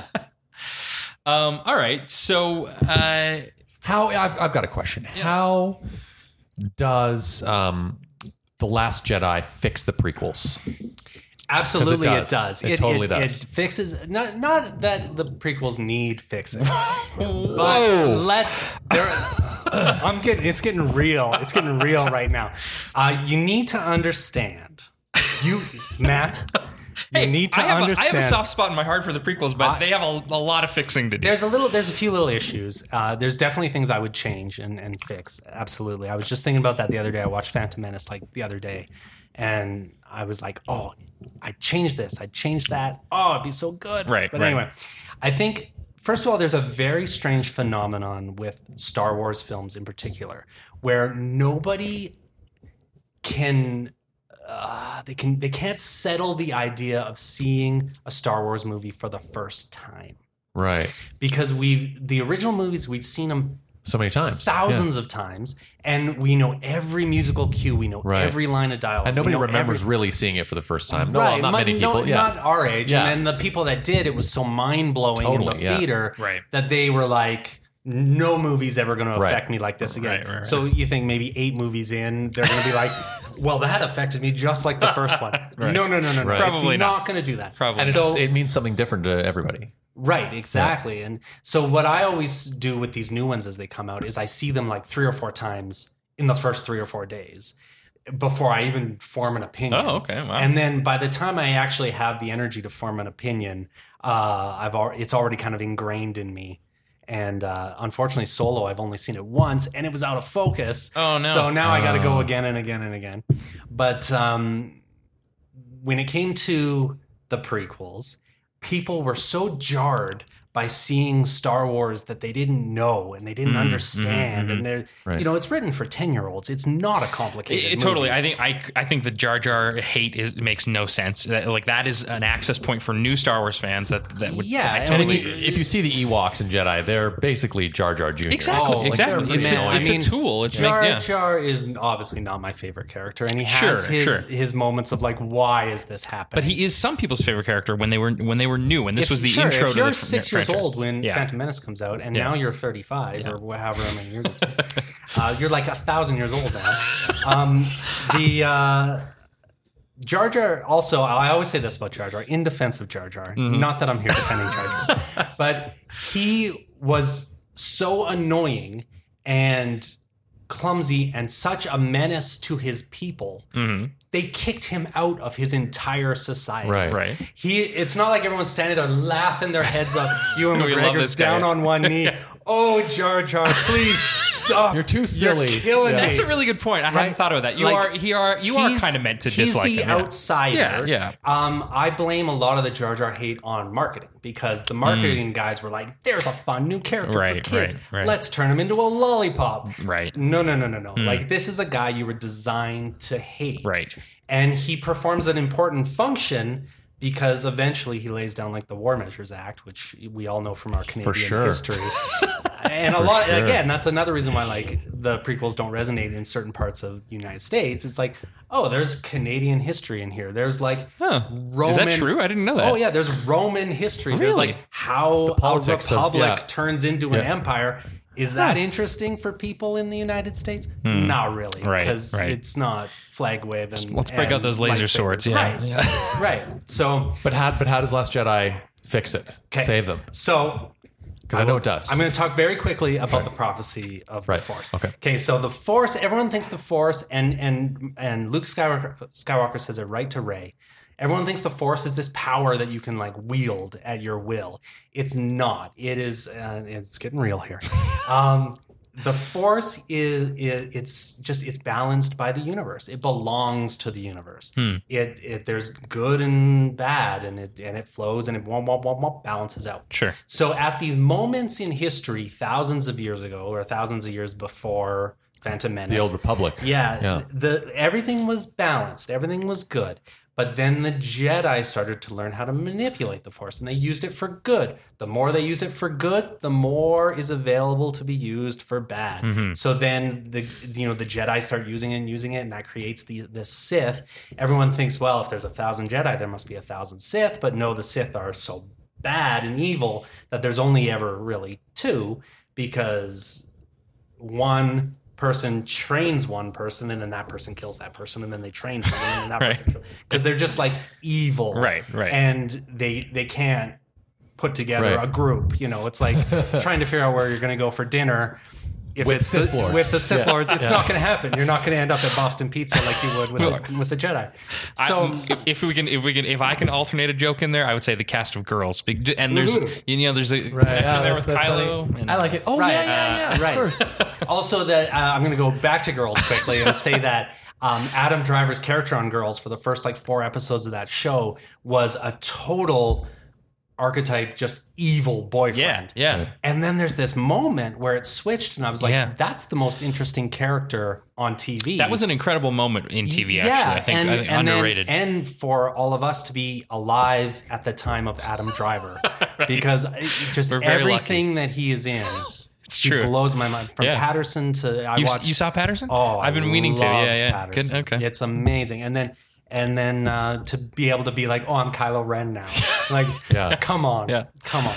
So okay, so uh, you got your balance. Yes. Everything's intact. Everything's good. Wait a minute. So if there's thousands of Jedi but only two Sith, does that mean Sith is way That- more powerful? Like Pretty Yeah. much Okay. because Well, yeah. because the dark side's easier and it's Sure, quicker and sure. and you can have more power focused on less people. okay, that makes And sense. more lightning bolts. Yeah, and and they're able to uh, kind of exist in the shadows for a long, long, long Right. time. Okay, well now and again, we'll talk about midi chlorians for a minute. A lot of people think midi chlorians were like a scientific explanation of the force, Right. and that's not what No? they are. They're not a measuring but- uh, stick of the force. They This are, Obi Wan is like looking Yes, through yes, that yes. microscope. I isn't have he? a response to this too, but I just, Okay. I'm sure you have the same. the thoughts. midichlorians are like the Jawas. They're like the Ewoks. They're like the humans. They're like the Wookiees. They are a creature Mm-hmm. in the Star Wars universe. okay. and they just happen to be microscopic and living within Sure. the cells of all living things. Sure. Um, you can use the force on a rock or a ship. It doesn't require midichlorians in it to move it. It's not like this connection of midichlorians. Okay. Uh, so what do they have to do with it then? uh, they are force sensitive creatures, and because Okay. there's so many of them, they can communicate the will of the force. And Huh. it's almost like giving a scientific background to like your gut instinct. That's all it is. Okay. So when Qui Gon says, "When you learn to quiet your mind, you'll you'll you know understand the will of the force." okay. Simple. It's a very simple concept that that the midichlorians are out there just kind of communicating what needs to happen for the force Okay. in that communications in their meditations they picked up on this prophecy and the prophecy was that one day a chosen one will come along and bring balance to the force so in the jedi's mind they're like oh sweet that means we'll win but in the force's mind it's no no no no no that means you'll all die You're o- overusing it. you're uh, and, abusing it. and all the sith will die Right. and everything will come Ah, back okay. into balance right. and so you guys are out there using your force, doing your force things, but every time you do that, you're fucking up our shit here. Right. Right. Right. So the to get it back to balance, they needed Anakin to come along, which is why the midichlorians created him. Um, welcome, welcome to the Phantom Menace. Um, so the, Wait a minute. There was no father. there was no father. So the midichlorians created that spark of life, Huh. and and uh, and some people will say, oh, it was you know Sidious did it to No, no, do no, no, this no. thing. No, no, no, no, no. That's you know there was talk of that, like using midichlorians to like like um, create life or destroy life or whatever. Um, you know, uh, there's prophecy of that on the dark side too. But the idea is they needed this guy to come along to say, wait a minute, I'm powerful enough to stop this all. Right. And his path is exactly that, where he comes along, he's the only one in the end powerful enough to destroy the emperor Mm-hmm. and close enough to him. Mhm. He's the only one in the beginning powerful enough to kill all the Jedi Right. and and everything that needed to happen to balance it out. But what happened? What was the big fuck up of the- Luke. Luke survived in the end, isn't it? He's. well, the what what happened was he had children, oh, right. Right. and of course. uh, which is why the Jedi wouldn't- Right. didn't want to train him. Right. When Anakin came in, and he already had at the time um, Jedi and Force sensitive people. They popped up all over the, the galaxy, Right. Um, and th- there was no bloodline connection to the Force. Because Jedi couldn't have kids, they they wouldn't fall in love, they wouldn't Right, have right, kids. right. And that was that's always been the tradition of the Jedi. sure. I think because it's known that as you as you procreate, you pass that sensitivity, and it's dangerous. Right. So, but they don't want attachments, right? You can't. If uh, that's my kid, I can't kill him. You know. Right. Uh, so they pluck these babies and they train them to have no attachments. Well, by the time Anakin came along, way too, Too old, late. Oh, yeah. way too attached. Ah. So they're like, we can't train him. Too It's old to start the dangerous." training. But then also there's these moments where where the, like maybe just Yoda and Mace are like, I'm not so sure about this prophecy. Right. We're like, yeah, we could train him. You know, he is the chosen one. You you have to see it. Well, yeah, we do see it, but that sort of means our demise. Oh, so they get And it. Hmm. and then they start to understand it more and more. By episode three, they're like, oh shit, like, Right. This uh, if we train this guy, Like, or this is if this guy is the chosen one, we're done for. Right. Right. And so that's why there's some pushback Huh. to him advancing and stuff. Interesting. Um, so that wow. I thought I was a Star Wars fan. I, Oh. I like there are like four major revelations in there for me. Not not for you as much. yeah, no, this is all this is all true. This is all true. subjectively true, but Yeah, also it's what all it my does, opinion, but what it also does though is it casts a light on the Jedi Order as kind of a cult. Yeah, very much right. so. It and actually and does, yeah. It fixes that bit where it's like the Jedi are using metachlorians to measure how how good of a Jedi you're going Right, to be. and it has nothing to how do with fast that. You're going to rise through the ranks. Um, and they're out of control, right? They're the, they're they're governing, and Mm-hmm. you know they're they're really they're ruling the galaxy, Right. and and, for And they Luke don't to wanna make the lose that decision. power, exactly. right? So And for that's Luke what to it's come about. back and say it's time for the Jedi to end, from a Star Wars universe perspective, it acknowledges that yes, that's that was an issue. we will get to that. We will get to that. and th- that's the thing with the midichlorians too is that the you know this count that Anakin has. Yeah. That's not evidence that he's a better Jedi. Right. That's not evidence that even Master Yoda doesn't have a count. Well, nobody does. The the the the fact that his count is off the charts is is more evidence that he was created by the Right, midichlorians, which right. is more the oh look, this prophecy could be a thing that's happening. Right. Hmm. Okay, so now we get to the original trilogy. You've got Luke, you've got Leia, and they're screwing everything up. And if you ever want to sit and watch Empire Strikes Back with me, I will point out the path of Leia uses the Force way more than Luke in Empire She does, doesn't she? constantly. Yeah, yeah, yeah. And No, Vader, Mm-hmm. I, I don't know more, but she does use it. Yeah. Vader is f- chasing Leia through the galaxy, thinking it's Luke because he knows Luke is out there, and he's okay. obsessed with the fact that Luke's out there. He blew up the Death Star. Now I'm going to go get him. He when he gets to Hoth, he goes into the base. He walks right into where Leia was standing. Right. When he gets to, you know, he's chasing the Falcon because Luke's on that Falcon. No, it's Leia. He gets to Bespin, and it's like, oh, I've been tricked. Well, we'll use them to pick up Luke. Right. And so then he starts torturing them, knowing that Luke will feel that and come to Right, rescue them, right. kind of thing. So I I think um, that notion that like Leia was never using the Force or never Right. trained in the Force, yeah. that's Forget that, That's yeah. man boy garbage, Yeah, for and sure. I, I don't have time for that. For sure. And uh, that scene where she where she's blasted out and come like that is uh, uh, fucking amazing. I It's love it that. is I amazing. love Yeah, that. yeah, yeah. I And love that. one hundred percent legit. Uh, yeah, I, the, yeah. Uh, you can't invent new force powers this late in the game.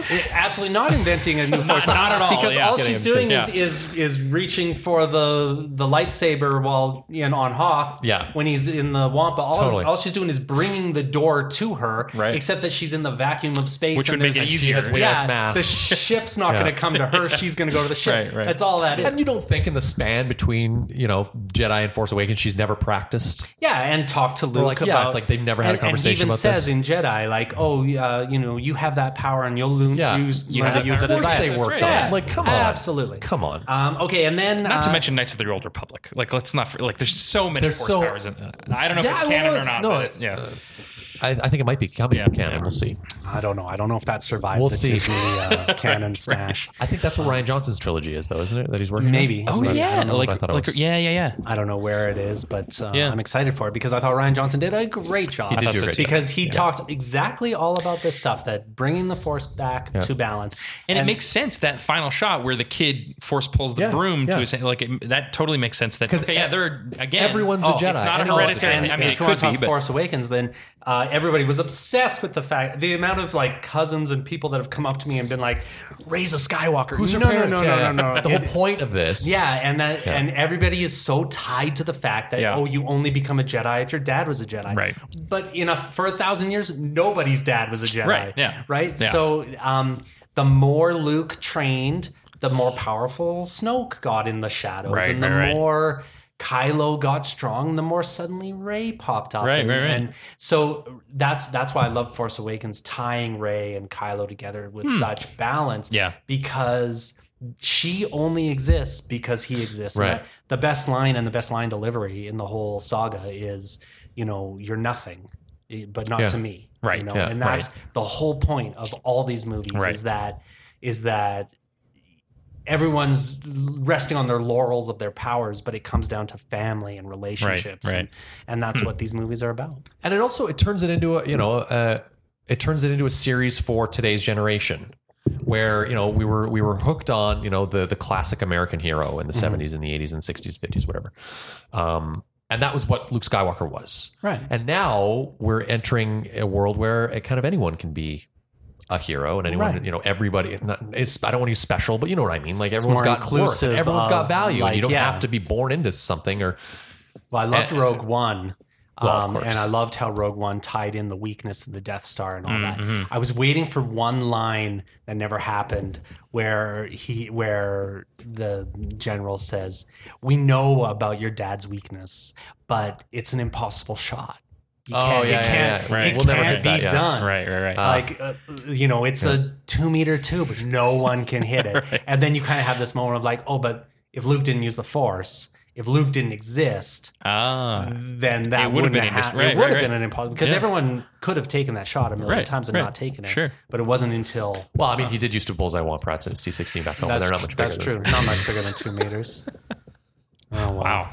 Uh, so, uh, c- so we're And there titling he this is using the episode Force again. "In Yeah. Defense of Jar Jar" with Cameron Chapman. Right? yeah uh, Jar Jar. You know, what? okay, in my in Cameron my Chapman, Jar Jar's biggest fan. revisited in my revisited edit of Phantom Menace, really, other than cutting around some antics, you know, uh, Jar Jar antics, I, the only thing I would really change, I, I would give him a different voice and uh, Hmm. and I would subtitle him. right. And, And of course, then- we've got to play out the Plagueis, Darth Plagueis. When you Theory, yeah, right? right, right, right. when you subtitle him, you can change a little bit of what he says. and Right, you can, sure. You can give him a little bit more of like a character, Right, to sure. him Or, it was well, a little or just have him speaking a, a language we don't understand that all the other characters do. Right, which it wouldn't Which is fine. Be Like the end Chewie of the does world. it. You know, it happens all the time. Yeah, and uh, yeah, I wouldn't. Uh, it, I don't think it would affect the movie negatively to not know what Jar Jar is saying. Basically, You know. Well, I'm glad we I'm glad we covered that. Um, I really am actually. I have- Yo, I'm here for you. I'm I- I- here for I it. hope the audience when does it too. comes to. Uh,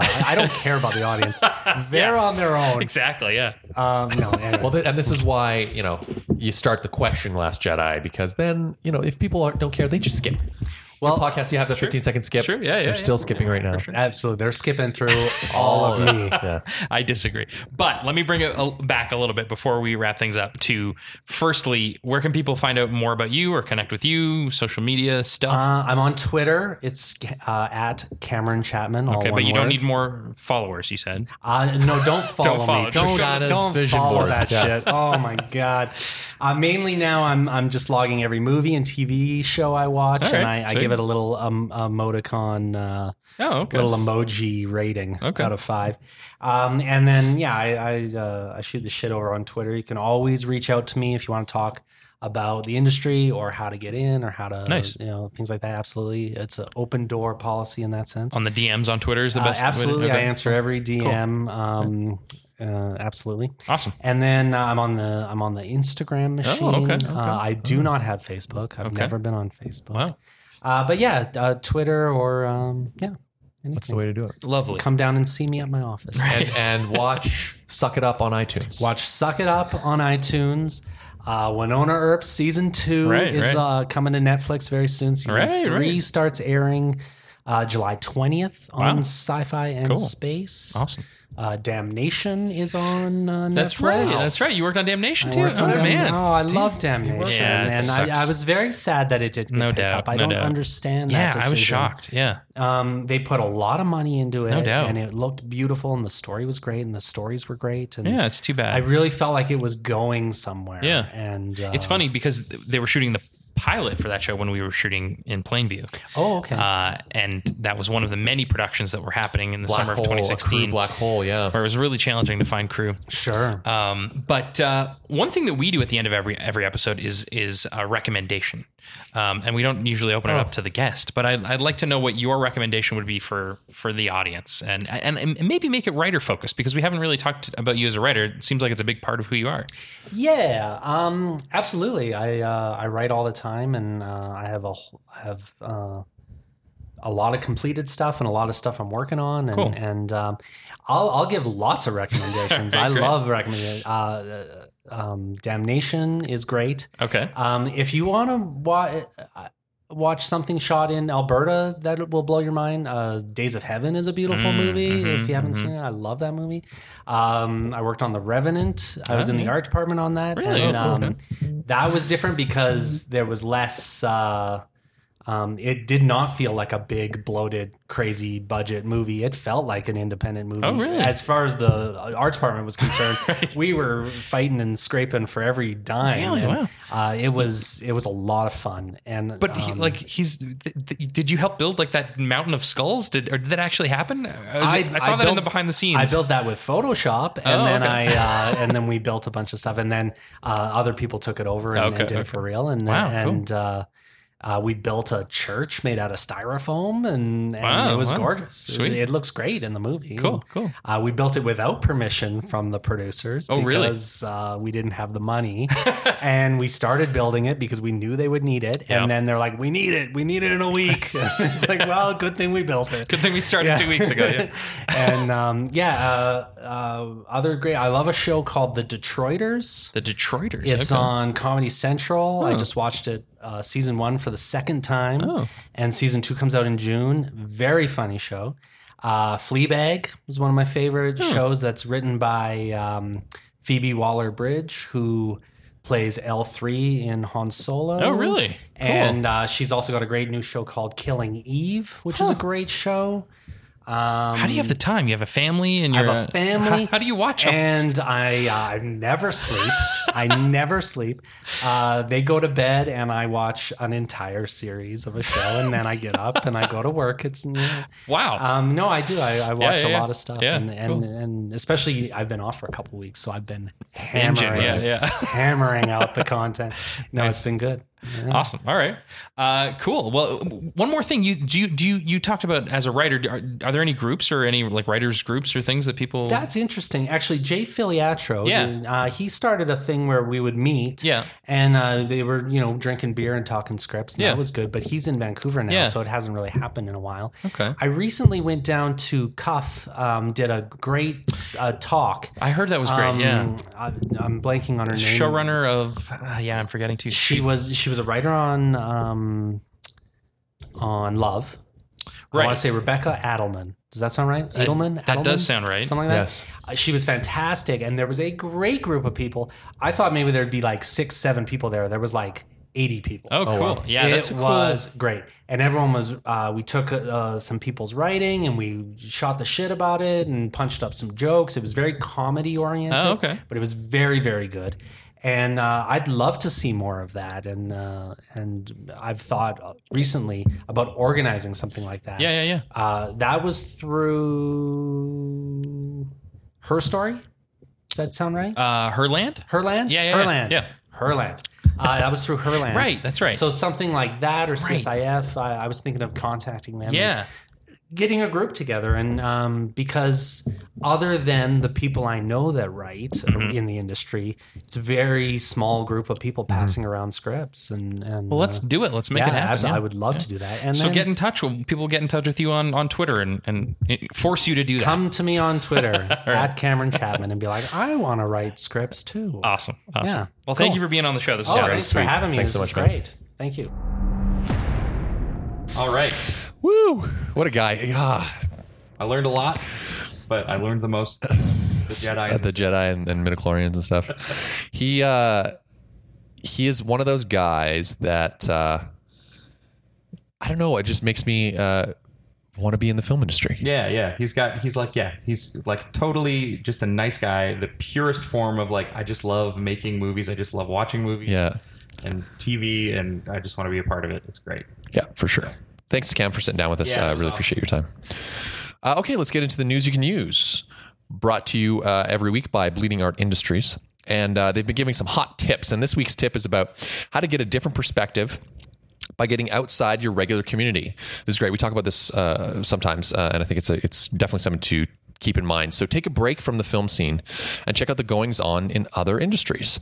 The Inventures Conference in Calgary a couple weeks ago is a great example. So it's called a must attend conference for creative minds, and it was a sold out event that brought together research, innovation, commercialization, capital access, experiential learning, and entrepreneurial communities to share and discuss successes, best practices, opportunities, and ideas that will shape our future. So, how does this relate to film, you might ask? Well, uh, I think in the film industry, we consider ourselves a bit of a silo from other industries, but we shouldn't.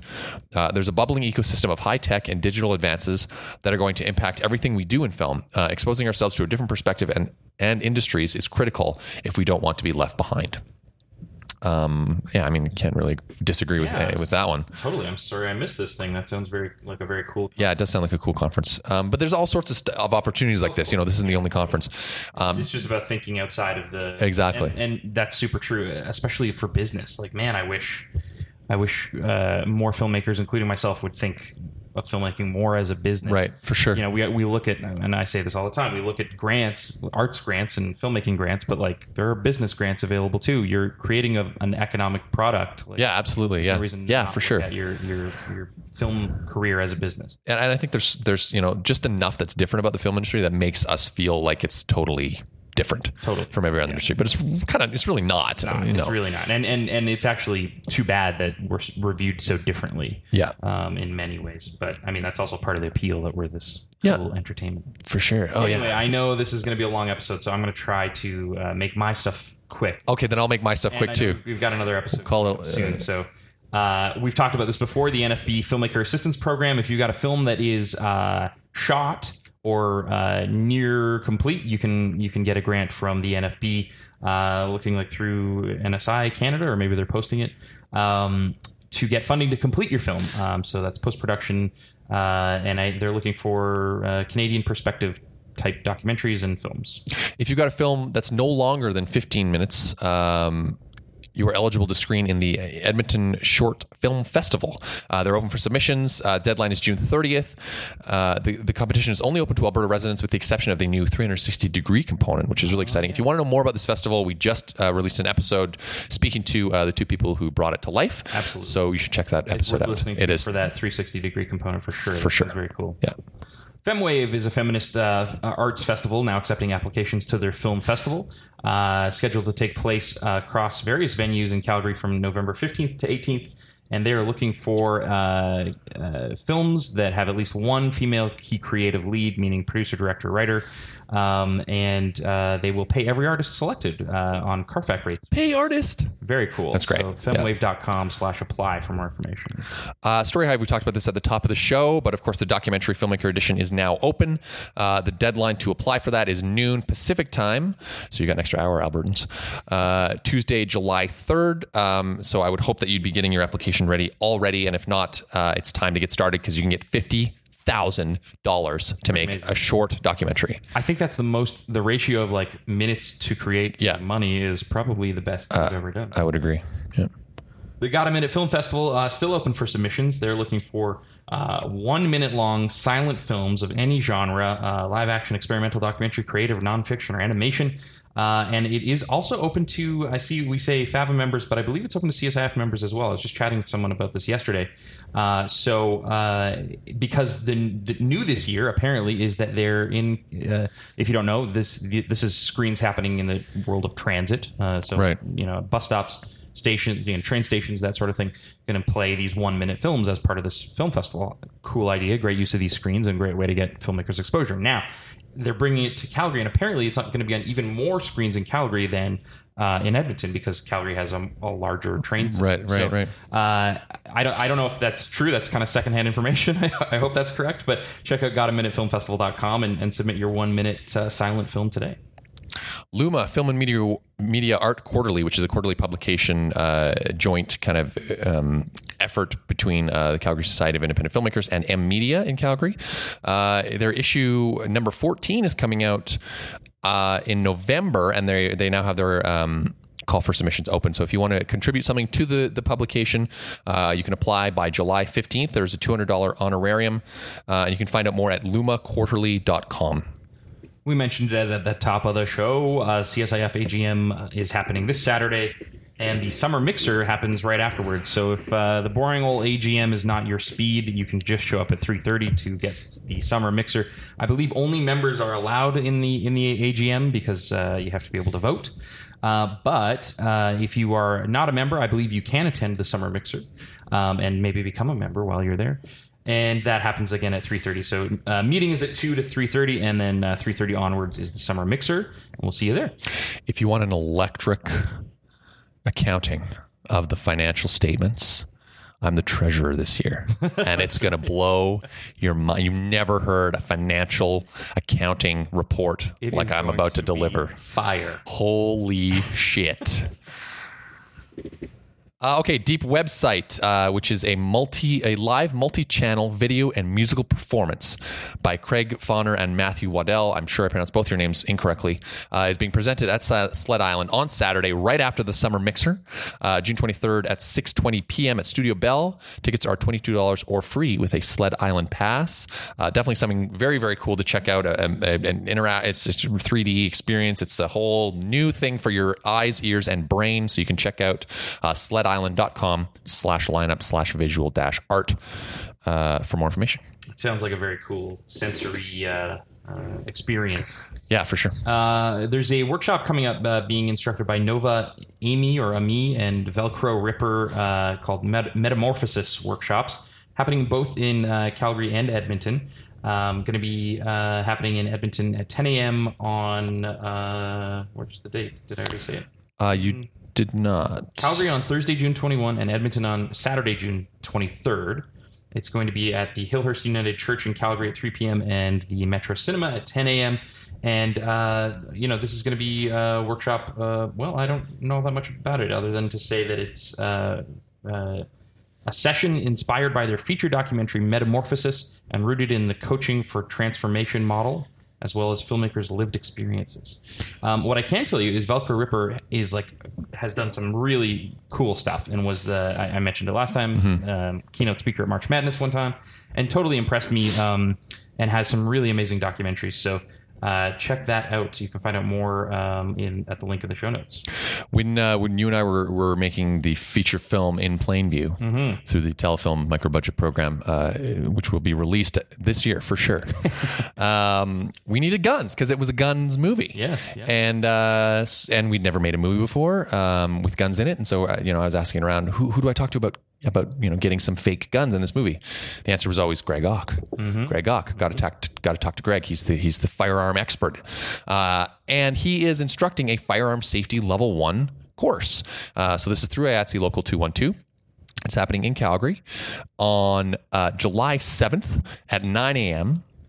Uh, and it's a f- single day course that provides an introduction to firearm safety for the entertainment industry. So you'll you'll chat about safe working practices, legislative requirements, um, and it's vitally important for those involved in supervising, planning, or working on projects involving firearms. So this is recommended for production managers, actors, technical directors, stage managers, uh, props department, dolly grips, boom operators, cam ops, and still photographers and assistant directors. So there's you know the wide variety of uh, of people who can definitely benefit from this course. It's only $40 for the day. And again, that's happening on July 7th. You can find it more at iatsi212.com. Scott, have you ever mixed pigments before? No, No. Well, should I have? Well, actually, I, I suppose I have. I, I was in I was in art in high school, and I painted. I was mixing pigments. Well, and I know you're you've been interested in color theory, and you've recommended some resources. Uh, yeah, I've been hooked on it lately for This sure. is a workshop that's happening from 10 a.m. to 4 p.m. on the uh, 8th of June. July. Uh, all about color theory and being instructed by Gail Kennedy and Kalina Conrad. Um, so this is all about covering additive light and subtractive pigment color theory, and it's open to anyone who deals with color, color correcting, and uh, wondering how your effects might look on screen.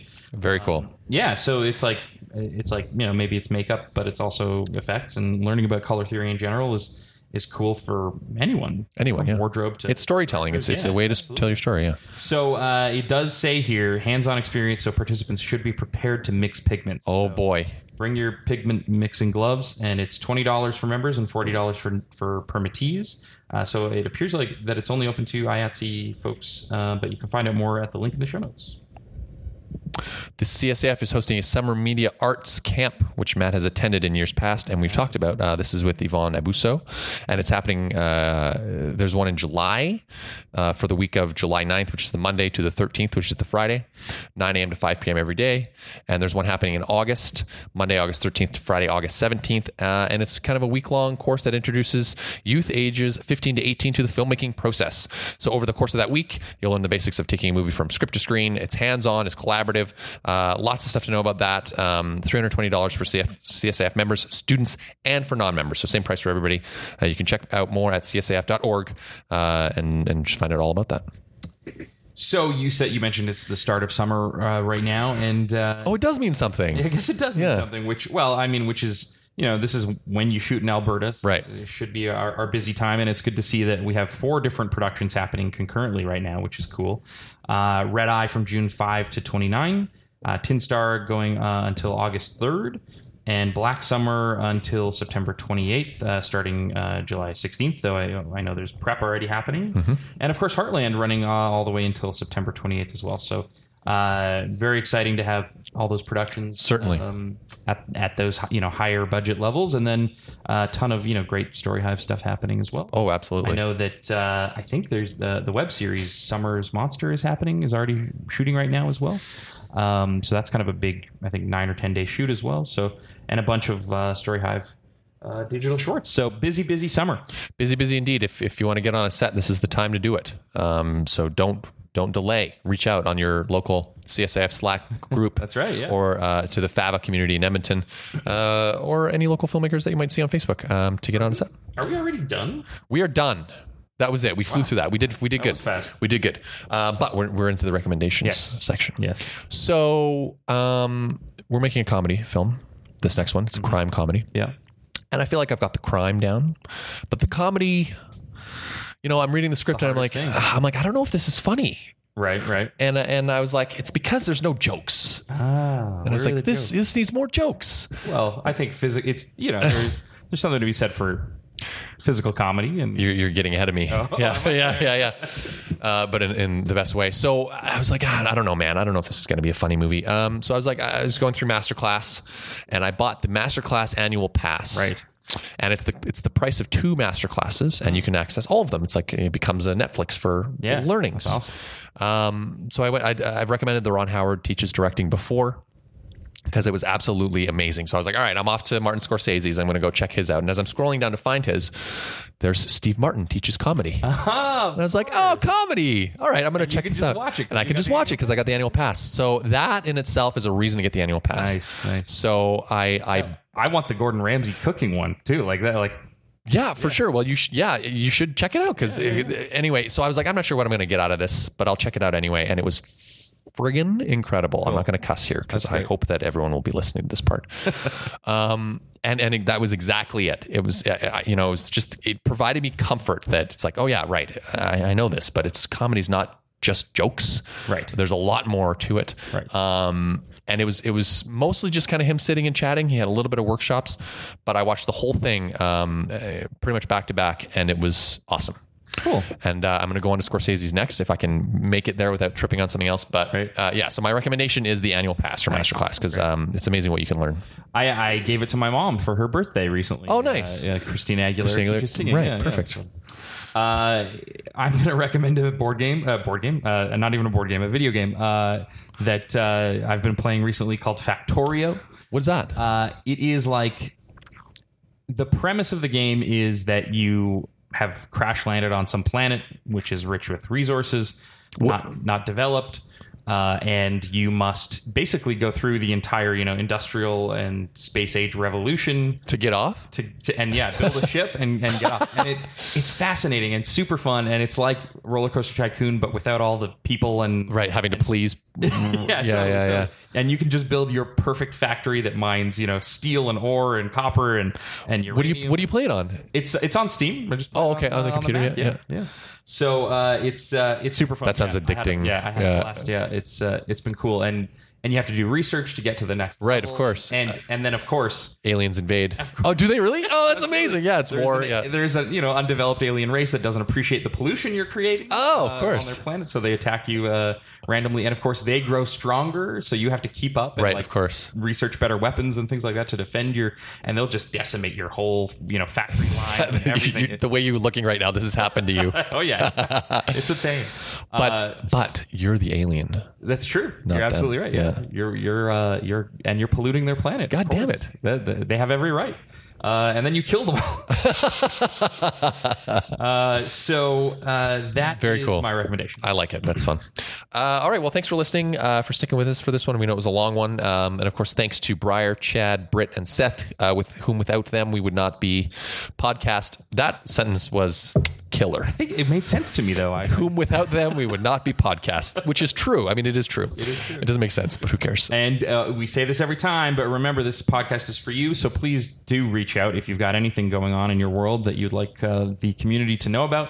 We're trying to uh, build this hub of, uh, of filmmaking knowledge and, and um, updates and news and jobs. Uh, so let us know. Uh, And they, yeah, they can they can find us at uh, they can reach us uh, through email at hello at abfilmcast.ca or of course they can find us on Twitter, Instagram, Facebook, SoundCloud. It's all abfilmcast. Uh, subscribe to us on iTunes and uh, and share this podcast with a friend. Um, we still find pockets of people who have no idea what the hell we're talking about. for sure. The the what the Yep. yeah uh, oh the Alberta filmmakers podcast oh and then they're like oh my god I'm going to listen to this because it is handy um, and it's uh, I think kind of the only one that uh, we we're the only ones that do it the way we do it I'm just going to say that because there are some other podcasts by Alberta filmmakers Oh, yeah, for sure. For sure. uh, But they're mo- they're- they seem to mostly be about movies and watching movies. Right, Which yes. is great. That's Yeah, super cool. for sure. Um, and, uh, uh, you know, I, did I ever tell you this? There, there was a podcast called uh, Robocop versus the Nazis. uh, we've talked about it I don't know if we've talked about it on this podcast I- though. I- well, and they uh, they kind of stopped doing it before we even started it. But I kind of like messaged one of the guys who uh, who did it and said, "I know I'm kind of stepping on your toes a little bit," and he was like, "No, go for it." Um, and it was more like about filmmaking in their their community. I think uh, in Edmonton, uh, just between the you know the, the hosts of the show, Right. Um, but they would talk about grants and things, of course. Sure. Um, but yeah, I think it's the only thing like this going on now. So um, thanks for listening. For sure. Uh, so here's a final word uh, from our last sponsor, the Alberta Post Production Association. And after you've listened to that, go make something.